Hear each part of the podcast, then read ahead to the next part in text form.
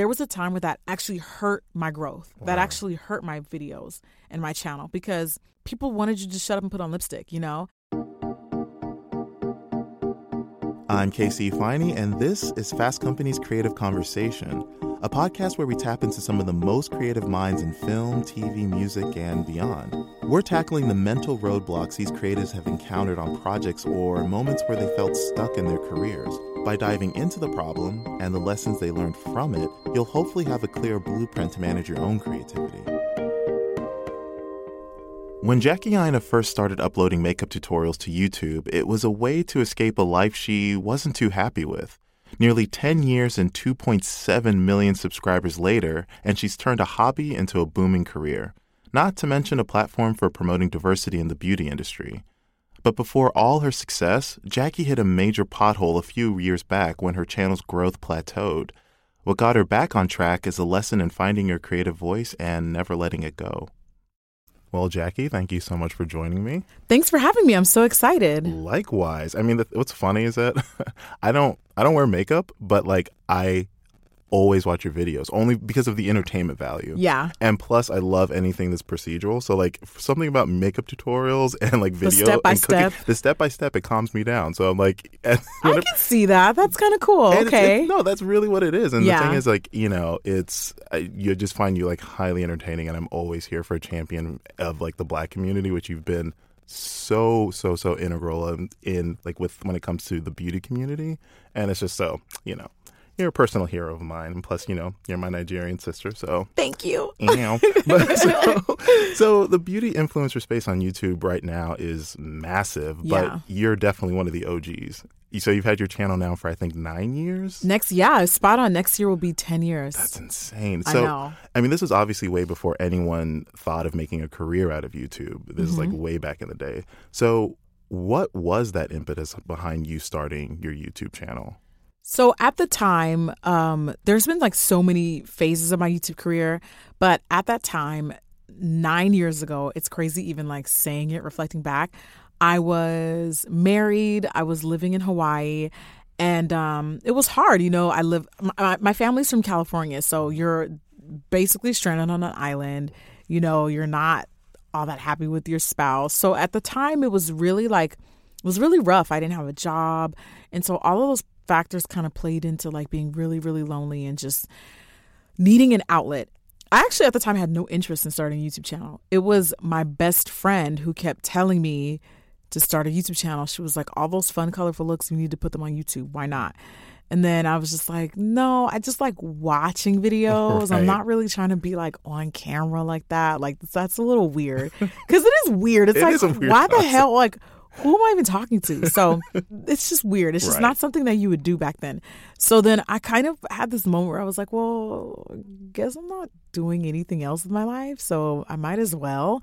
So I turned on, I think I had like a digital camera or something like that. So I turned on my digital camera and I just started filming. And, and it was interesting because at the time, the more and more my best friend encouraged me to start my channel, the more I realized like I was watching like Michelle Phan, I was watching like white girls, I was watching Asian women. I was watching them do makeup and I was teaching myself how to tweak it on my skin tone. And so I didn't even realize like hello, that's a void. There's no one who looks like you Right. that at least it's not that they weren't present, but they just weren't as um easy to find. It was very very difficult finding a lot of dark skinned vloggers at that time. So when I started my channel, I mean, it wasn't like an overnight success, but it definitely, definitely started growing faster than the average channel. And I've been through many, many waves and many, many phases of YouTube. I've seen it literally evolve from not even being able to make money to where it is now. And it's like insane. It's crazy. At that time, I honestly, I truly did not know people were making livable incomes off Right. of this.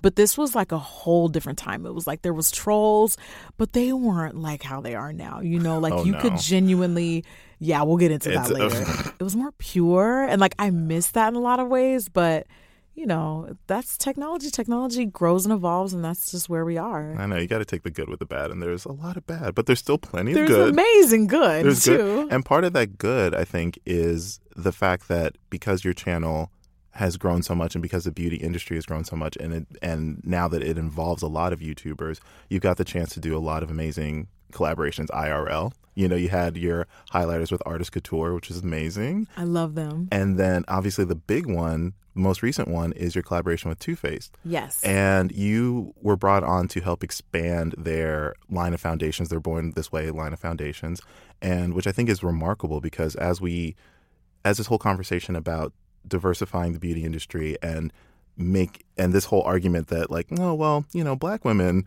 uh, they they they don't buy our makeup so but you can't they can't buy something that you don't make and exactly. so i think there's just been this giant wave led most recently by fenty by fenty beauty and like having this wide range of shades that she launched and so I love the fact that Too Faced brought you on to help expand their line, and so I'd love to hear a little bit about that because I think that that, that collaboration falls so in step with kind of what's become your mission on YouTube to Right. be that right. one of the representations of black beauty in this YouTube space. So how did how did that collaboration come about with Too Faced? So basically, um, I had a, a really good relationship with Too Faced. I would say it kind of started um, just three years ago, just organically or organically meeting them at events. You know, this was like back when like diversity wasn't the trendy thing to talk about. It, it is Right. now, but I always appreciated the fact that they were like open and they it never felt like they wanted something from me. Like they just mm. had a good relationship with me. Like I remember one year, this was like three, four years ago, they were like, Hey, we need dark swatches on our website. We'll send you every lipstick we, that we make and we want you to just take pictures in it so we can put it on our website. Oh wow. And literally that's what I did. So yeah, I mean, we just organically had this really great relationship and then obviously it helps that I like their products. They didn't always have the best range and Right. that's kind of where they thought of this opportunity to where they um contacted me one day and they kind of like hinted at, at collabing with something. And at the time no one no no one has done like complexion collaboration so at the time i was like oh they're probably going to want me to create like a shadow palette or something Right. like Everyone like, has a this is shadow cool. palette. yeah, Yeah. exactly. I'm like oh this is cool. Let me get ready. And um you know they brought me to the headquarters and they were like so we realized like where we need to step it up and our complexion products is one of them and we want you to help us do that and we want you to be a part of it. Wow this like it, it almost had to like sink in for a minute. They were like we're talking about like a global campaign. Like we want you to basically be the face of born this way. We want you to create your own so shades. major. we want you to like have the say so and because it was the first of its kind like it took a lot of months. And funny enough this was actually months before we even knew Fenty existed, to be completely honest. But yeah, it took like months because it was the first of its kind. So we didn't even know like what does the partnership like th- like this look like? Like how do we even you know what terms do we set? So it took so long f- to negotiate, and then finally on my birthday, I was like, Jared, can I just freaking announce this? It's my birthday. I want to tell people I'm excited. Like, come on, can we just fix it and make it work? Finally, I got to announce it on my birthday, and Honestly, it's been amazing. It launched this year. It was worldwide, so it's in stores in London, it's in stores in Australia. It's like incredible seeing people who send me snaps and they're like, I found your display. And it's like, you never get tired of it. Like the first day we got here in New York, we went to the Sephora. I think it was near like, um, I don't remember where They're it was, everywhere. I mean, they're literally everywhere. I know. We were just in es- in Louisiana last month, Essence Fest. We went to Sephora. I always have to end up running to Sephora for something I mean, and we found it and it's like it's That's so crazy it's, cool. it's something you never get tired of but Right. yeah it's incredible Ah, that's so dope. And I think, you know, I feel like people still have this notion that making a career on YouTube is as simple as turning on a camera and having some wacky personality. And I feel if only if only if it was that only they knew I mean, that's the oh thing. oh my gosh And so when you think back on your career, what's been a moment where you felt stuck in a creative sense or you felt like your career wasn't moving fast enough for you? well that was the first five years of youtube for me okay. half a decade Jeez. I didn't actually start making, and this is one thing that a lot of people not only don't know, but they refuse to acknowledge is that like I didn't make a livable income off of YouTube. I'm I'm saying livable for Los Angeles hmm. standards. Okay. Like as in like I could set up things like auto pay without having to worry about a check. Hello, Like right. those kind of like I didn't have a live somewhat livable income until 2014, 20, 2014. I would say Wow. strong in 2014. I started my channel in 2009. That's wild to me. I know. so either I didn't pick up the tools fast enough, or that's just my. I don't like. I see people that have started their channel in two years and they hit a million. That's just never something that spoke to me. And also, you know, colorism plays a lot of that too, and that's a lot, a Right. big part of a lot of conversations that I have on my channel. But it was like literally like the first half of my YouTube career was me like figuring out what worked, what didn't work, and also just not being consistent enough, not uploading on a schedule, not uploading regularly, also not really tapping into what my audience likes, what my audience didn't like. So uh, you can one I feel like one can argue that being a YouTuber now is probably the most sought after career because Oh, in, absolutely. in, in everyone's eyes, if you think about it, it's the most easy to attain. You buy a camera, you film wherever you are. the barrier for entry is so low. exactly. You can like film on your phone and have great quality. And there so. are a lot of people who actually do film, you know, tutorials on their phone. They have pretty decent range of videos. Of like great, they look great. Right. Um, but a lot of people, um, I think that they assume they start their channel. Three months later, there's supposed to be like a specific barrier that you break, or there's supposed to be, and they get frustrated. And I'm like, dog, like this took me half a decade Well, I mean, to that point, so to even have a livable. What kept you what kept you going? Because i think a lot of people would probably feel like you know what this really this isn't really panning out and Yeah. people kind of tap out early. But you obviously kept pushing through and you had some good response. You mentioned that you know it wasn't an overnight success but you definitely saw a lot of people loving what you were doing. So Right. what did keep you going when things weren't turning out quickly enough for you? Well, I can honestly say it's 100% attributed to the fact that I wasn't pursuing YouTube professionally that mm-hmm. first half of of my career. It was just something that I was doing. It's like once you get to like 200,000 subscribers, it's like how do you not continue? yeah And that was a different time where there was no expectation. You know, there wasn't as much of like a I should be making money. It wasn't I, I should, I should, I should. It's like, oh, I can. I could do a video this week. Hmm. It wasn't like, and that's kind of the part of YouTube that I miss. Like, I, I wish there could be as much entrepreneurs as the world would allow, but it just doesn't work that way. Like, Right. you have to genuinely enjoy what you're doing. Otherwise, like, this is not the kind of career you get into to quit your day job in six months. It's just not how it works.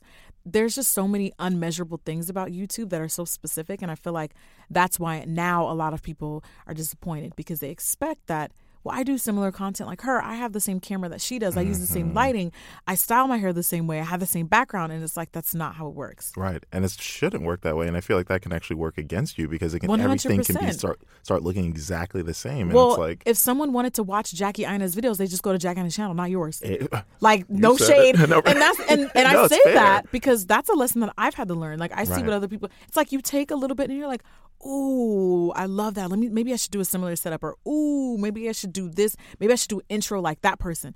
And it's like kill all that noise. Exactly. like just relax stop overthinking it have fun genuinely have fun right. you know? It And sounds so corny but it's true. No, it's true, and I would love to hear a little bit about you know you taking you kind of figuring things out on the go because you mentioned that there there was no blueprint for this, and you had to figure out what your audience wanted, like what you know the consistency of upload. So, kind of walk me through that experience of of trying to build your channel when there was really no there was no blueprint even for youtubers even look. So even if you w- were looking for inspiration for dark skinned beauty youtubers there really wasn't that in the beginning. So right. what was that like navigating that that early part of your career and like how did you manage to figure out like what people wanted and figure out like kind of find your voice in a way I mean, there definitely was a present community of dark skinned YouTubers at the time.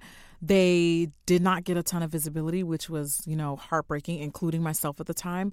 Um, but honestly, I think it was just a matter of just continuing to listen to my audience. I feel like a lot of what really kept my channel thriving was being super interactive, constantly talking to them, asking them what they wanted to see, you know, talking about real issues. And I think that also, I, I understand that not everybody's comfortable talking about current events and a lot of people don't realize like what place that has within beauty. But for me, it only felt right because I'm a dark skinned woman. You know, I'm a black woman living in America. I have an immigrant father. I'm an African woman, you know? So there's Right. just so many different like aspects and so many different experiences in the cosmetic industry and in the beauty industry that I felt it was important to talk about.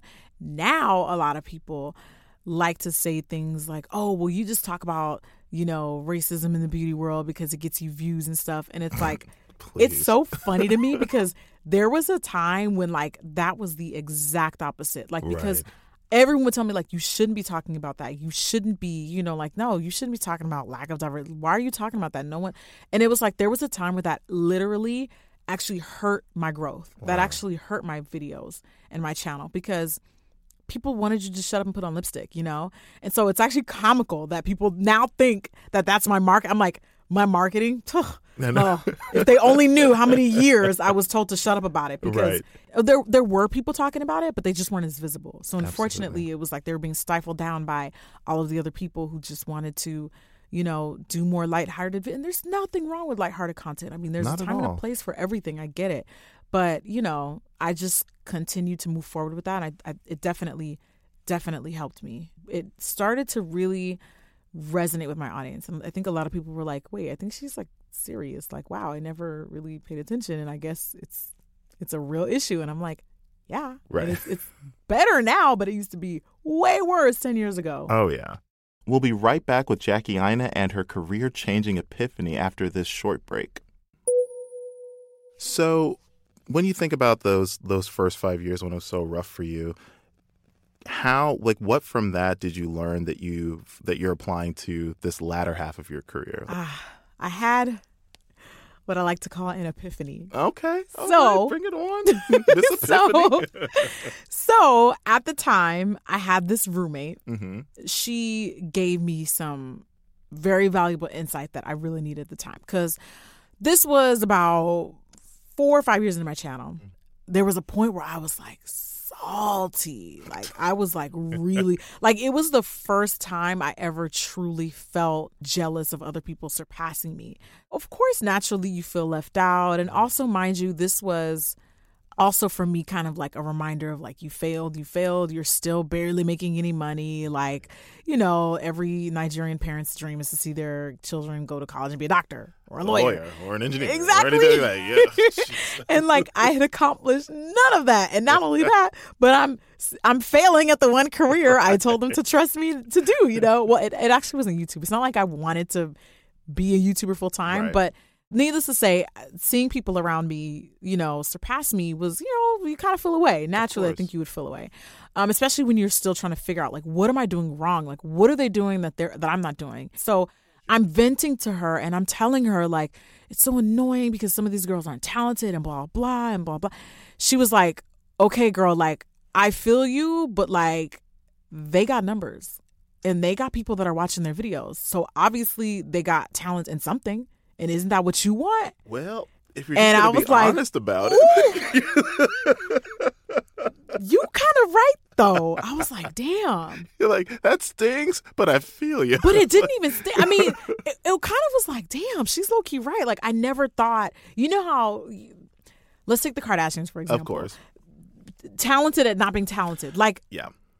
That's a freaking talent. It's like, I don't. No, care how you look. Like, you make money off of no, ta- like, that's, That's what there's I've something to be said. about that. Like, wow, like, people are just invested in interest in your life. Right. You know, I may not want that kind of life, but that's something. There's Right. something to be said about someone who doesn't have a, or at the time didn't have a real skill, didn't have a trade, didn't have a career. Like, that's amazing. And so, that was kind of like what she was trying to show me. Like, look, they may not have a skill per se, but like maybe people just really like them. Maybe people just really enjoy their content.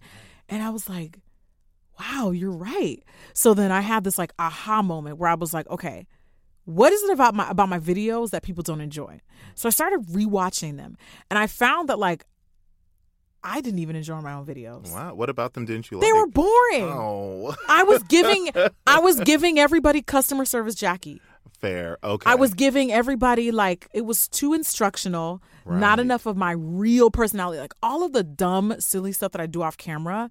I was like, what if I just act like like what if I'm really just myself in my videos? That's true because I feel like there's def that's actually really insightful because I do remember some of like your older videos where it was like you said it was just very kind of like play by play by play Yeah. and like now like you are just just it's just fun. you realize like it's it's exactly it's fun, but it's also instructional, and you also do take time to make videos that, as you mentioned earlier, like that call out important issues. Like Yeah. one of your, I feel like what one of your videos that got like well over a million views was one like where you're talking about how people say they don't see color, right. and it was just it's like so you've you've managed to sprinkle in social commentary, humor, and fun, and still people can learn a lot from your makeup tips. So it's like I that's that's really interesting that you were able to like be it was kind of forced insight through like a useful read but you managed to you managed to reach that point where you're like you know what let me just actually watch these videos myself that's great that's true, yeah. that's really great No, it's true. Like I didn't even enjoy my own videos because I'm like, this is just like not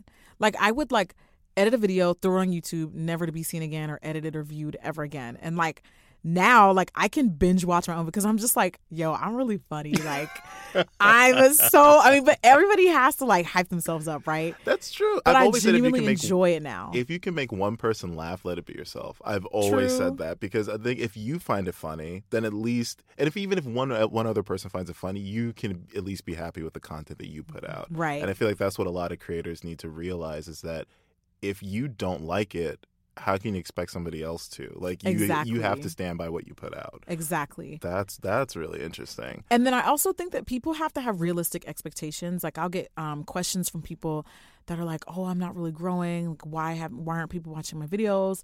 And then I'll go to their channel, and the lighting may be really poor. Uh, the camera quality. I'm like, you'd probably be better off filming this on your phone. This Right. camera's so bad, you know. right. It's like sometimes it's like little basic things, and I think that this was what I wanted to piggyback on for what what I said earlier.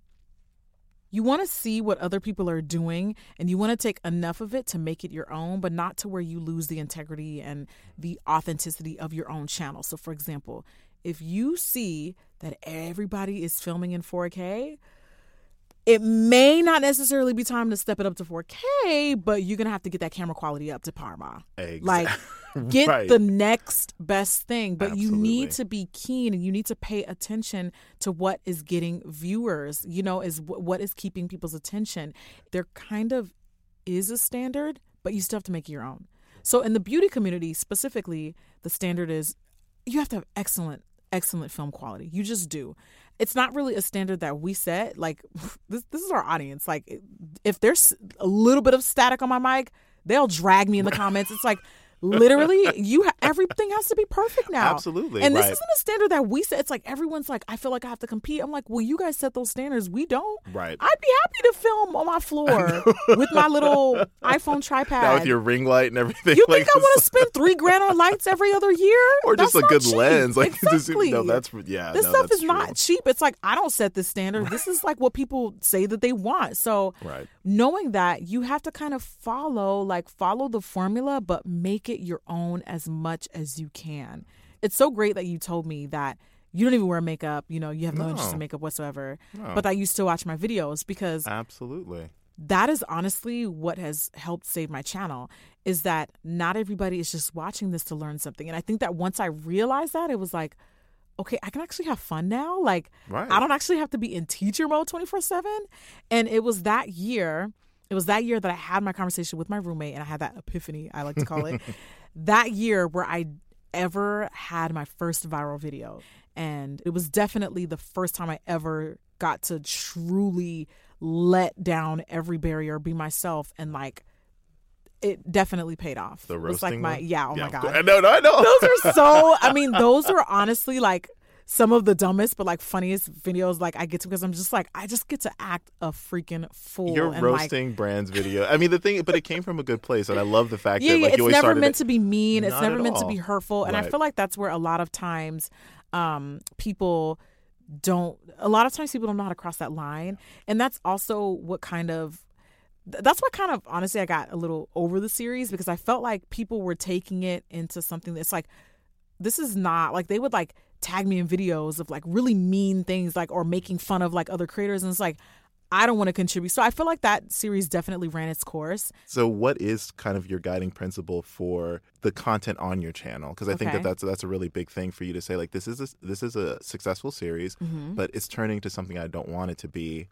I'm just going to kind of dead it. So, what is that thinking process for your channel, like what content you put up there? That's a great question. No one's ever asked me that. So I actually heard this quote, and I'm pretty sure it was from Oprah. Don't quote me if it's not Every, Oprah every or somebody from Oprah. or somebody lies, somebody lying on you, girl. I don't know, but Yes, because Oprah listens No, it was Oprah because I remember she ended her show. She ended her daytime talk show because she said, "I don't ever."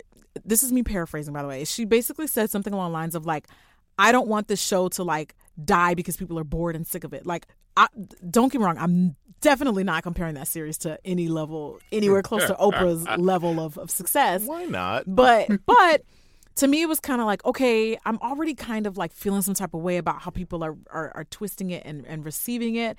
And of course people also did their own versions of which didn't bother me because i actually did um, my video was kind of like a spin-off version inspired by someone else's video. It wasn't about beauty it was about something else and then i turned it into beauty then everyone started doing it for beauty which was funny but Trendsetter. yeah. Hey, trends. That's what we does.